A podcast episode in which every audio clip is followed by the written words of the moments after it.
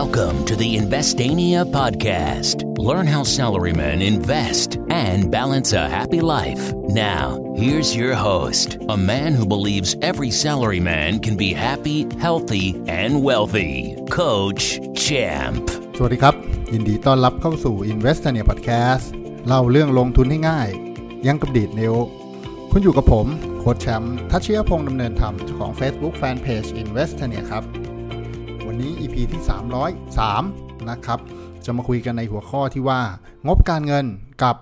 กราฟเทคนิคอ่านะครับ หลายคนก็แบบเออสงสัยว่า เอ๊แล้วเราจะเลือกเป็นนักลงทุนหุ้นแบบไหนดีอ่าเป็นมือใหม่ ไม่รู้จะเริ่มยังไงนะครับ ก็กลับมาที่โจทย์ก่อนว่า งบการเงินกับกราฟเทคนิคเนี่ย มันต่างกันยังไง และมีข้อดีข้อเสียอะไร นะครับบอกว่าการดูงบการเงินเนี่ย เป็นการดูพื้นฐานของกิจการนะครับ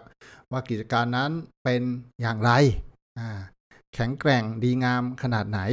นะครับ เราจะดูตัวเลขนะครับงบว่า เออรายได้เท่าไหร่นะกำไรเท่าไหร่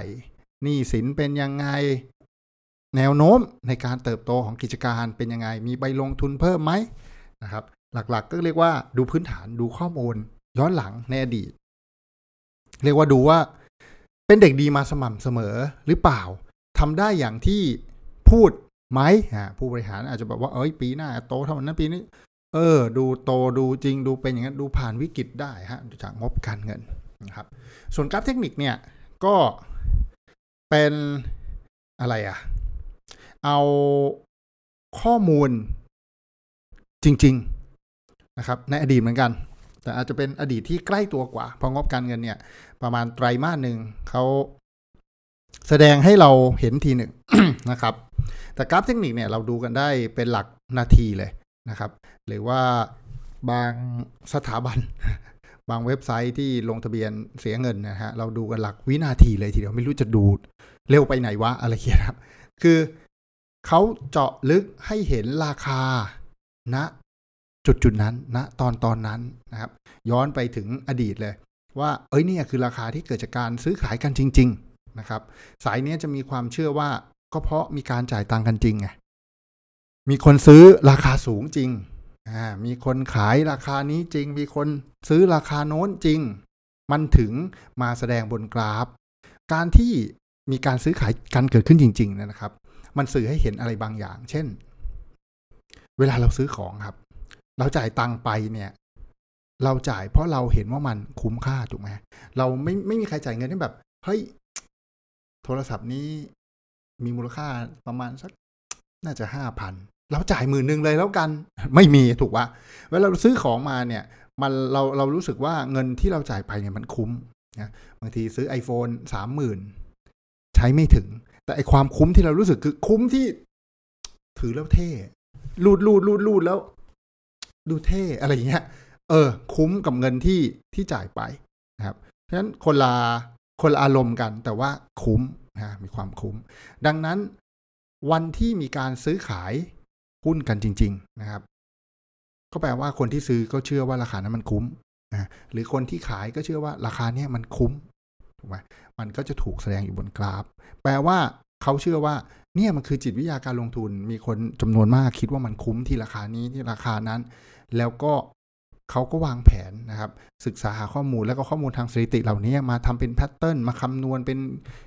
มาพอดเป็น indicator มานู่นนี่นั่น แล้วก็ให้เราใช้กันต้องบอกว่า indicator ที่เห็นอยู่บนกราฟเทคนิคอะเราไม่ได้คิดกันเองมีนักคณิตศาสตร์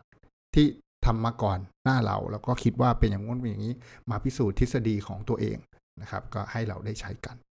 นี่คือสองฝั่งที่ที่แตกต่างกันนะครับ ฝั่งหนึ่งเนี่ย อินกับกิจการนะเราดูว่ากิจการเป็นไง เพราะเราเราชอบกิจการ อีกฝั่งหนึ่งบอกว่าหุ้นอะไรก็ไม่รู้อะไม่จำเป็นรู้ก็ได้ ไม่รู้ก็ได้ ถ้าแนวโน้มมันจะขึ้นเอาเราซื้อตอนนี้ ก็ไปขายตอนหน้าได้ไง แนวโน้มมันจะขึ้นนะครับ นี่คือเรื่องราวที่เออความแตกต่างของสองฝั่งนี้นะครับ ข้อดีข้อเสียก็แตกต่างกันแหละ ต้องบอกว่ามันไม่มีอะไรดีที่สุดบนโลกใบนี้ มันขึ้นอยู่ว่ามัน มันเหมาะกับใคร มันเหมาะกับเราหรือเปล่า บางคนรู้สึกว่าโอ้โหรือพวกนี้ซับซ้อน จริงฉันไม่ได้มีเวลาดูเยอะขนาดนั้น ดูงบการเงินเนี่ยสามเดือนออกมาทีไงไตรมาสออกมาครั้งหนึ่งเอาก็ตามนี่ยฟอลโล่พองบการเงินเปลี่ยนทีแล้วค่อยตัดสินใจว่าจะอะไรยังไงอ่าบางคนบอกโอ้ไม่ได้ รีบนะฮะฉันลงทุนลงแรงเรียนหน่อยก็ได้นะความรู้ดูกราฟดู price pattern ดูนู่นนี่นะ indicator ตัวนั้นตัวโน้นตัวนี้ เพื่อ นั่งเฝ้าจอนะ trade นะทำกำไรระยะสั้นนะเพราะฉะนั้นทั้งสองอย่างแต่มันมีข้อดีข้อเสียทั้งคู่ มันขึ้นว่าเหมาะกับใครนะครับ แบบสายกราฟเทคนิคก็อาจจะใช้เวลามากกว่าสักนิดนะแต่ถ้าถามผมเนี่ย ว่าแบบไหนดีกว่ากันนะฮะก็ก็ก็ดีทั้งคู่ ถ้าให้เลือกไม่เลือกได้ไหมเลือกทั้งคู่นะครับ แล้วเราก็แบ่งสรรปันส่วนจัดสรรเวลาในการจัดการการลงทุนของเราทั้งสองแบบแยกออกจากกันชัดเจนครับเผลอๆจะเป็นจุดที่ทำให้เรารู้ว่า เอ้ย เราลงทุนทั้งสองแบบเลยนะ แบบตั้งใจทั้งคู่เลยนะ แล้วท้ายสุดถ้าปีสองปีสามปีมาดูว่าเอออะไรมันเหมาะกับเรามากกว่ากันนะทำกำไรจากอะไรมากกัน หรือว่ามีความสุขนอนหลับฝันดีมากกว่ากันนะครับ เพราะนั้นจริง ๆแล้ว มันมันอยู่ด้วยกันได้นะ แต่ทั้งคู่ทั้งนี้ทั้งนั้นต้องศึกษาหาข้อมูลนะครับเพราะการดูงบการเงินเองเนี่ยเราก็ต้องลงลึกในรายละเอียดเราก็ต้องวิเคราะห์ว่าเกิดอะไรขึ้นทำไมมีสินค้าคงคลังเยอะจังถูกไหมมี